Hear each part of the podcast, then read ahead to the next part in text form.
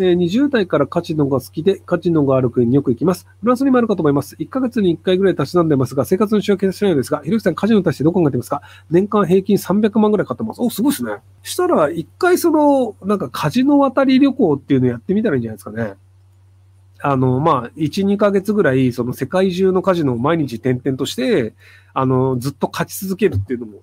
あの、知り合いがそれやって結構稼いで帰ってきたみたいなのもあるので、で、今のところね、その、まあ、中国の人は、まあその、東南アジアとかで行くと割と中国系の人がすげえ、あの、カジノにいるので、面白いなと思ったんですけど、あの、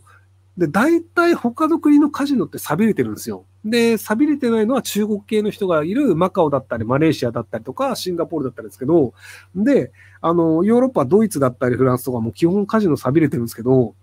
あの、ジョージアの飛び石のカジノがめちゃめちゃ客多かったんですよね。あ、この話したっけなあの、基本的にカジノって、あの、まあ、スロットマシン的なそのゲームの台があるんですけど、で、どんなに混んでるカジノでも、3、4割、5割埋まってたら、すげえ混んでるよねっていう感じなんですけど、そう、飛び石のカジノが、8割、9割埋まってたんですよ。だからもう空いてる台を見つけるのが大変っていうぐらい埋まってるんですよ。だから、そんないるの？みたいなので、で、なんか別にめちゃくちゃ儲けてるってわけでもないけど、まあまあいるんですよ。で、多分あの、ロシアのお金持ちとかのお金で多分来て、タクシー運転手が多分あの、マネーロンダリングするために来てるんだと思うんだけど、とはいえね、あの、その中国系の人はそんなにいないんで、なんでそういう意味で、あ、なんかジョージア人カジノこんな行くんだっていうのはちょっと面白かったですね。現在高1なのですが、高校卒業するまでにやっておいた方がいいこととかありますか？えっと、友達をできるだけ多く増やしてください。あの、大学に行っちゃうと、偏差値で割と区切られてしまうので、なので、あの、その、高校みたいなそこまで偏差値関係ないよねっていうところで、まあ地頭が良くてきてますとか、まあ、一生懸命勉強してきてますっていう人とか割と集まって、で、こう役にも立たない部活のようなことをするとか、サークルのことのようなことをするっていうのをやるのは多分、高校最後なんですよね。大学のサークルって、あの、ガチで運動するというよりは、むしろなんかあの、飲み会とかコンパのためだったりするので、なので、あの、友達と一緒に部活とかサークルを楽しむっていうのをやればいいんじゃないかなと思います。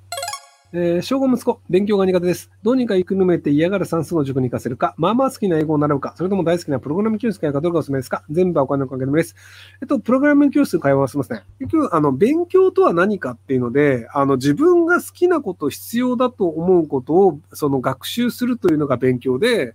で、あ、じゃあプログラミング好きだ、プログラミングを覚えたいっていうので、それで学習するのであればいいんですよ。で、そのプログラムやる上で、あ、算数必要だよねって、時間の問題で気づきます。あの、プログラムって、要するにイコール算数数学なんですよ。要はその CPU とメモリーにどういう電気信号を送るかっていうので、そのメモリー、まあ一応その二進数ですけど、そこに数値を入れるっていうの、要はその決められた変数に数値を入れて、その変数をどういじるかっていうのが基本プログラムなので、なので、プログラムが好きだと必然的に算数数学もやることになるんですよ。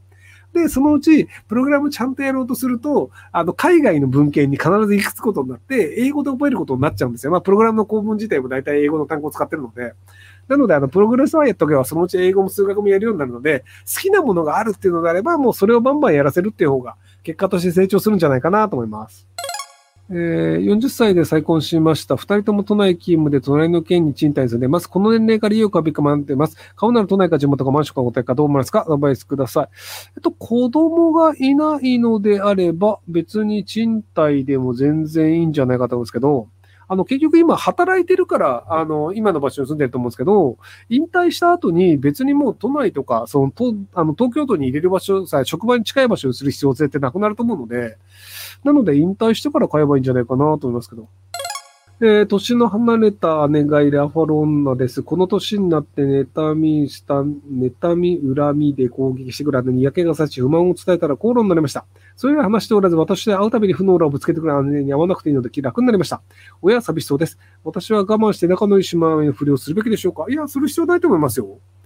あの、別にあの、自分の人生は自分の人生なので、なので姉の方が寄り添うか、親が諦めるか、どちらかを待てばいいんじゃないかなと思います。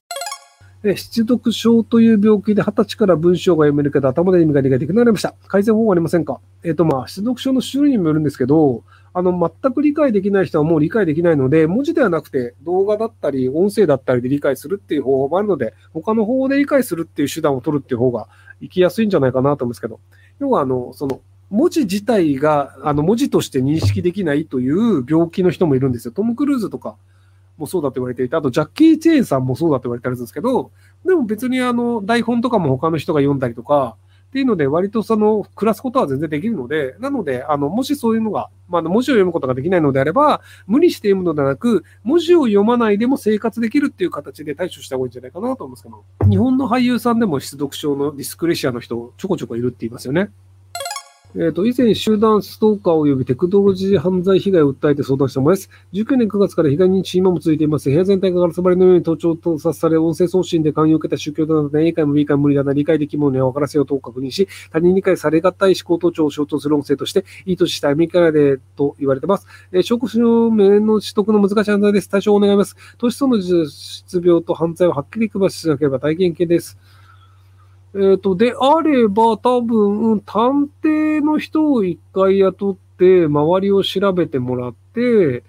で、あとその心理的な洗脳がされてる可能性があるので、心療内科とかカウンセラーさんに相談しに行って、その心理的な洗脳がどこまでされていて、自分の判断がどこまでなのかっていうので、一回そこら辺の区分けをしてもらうといいんじゃないかなと思います。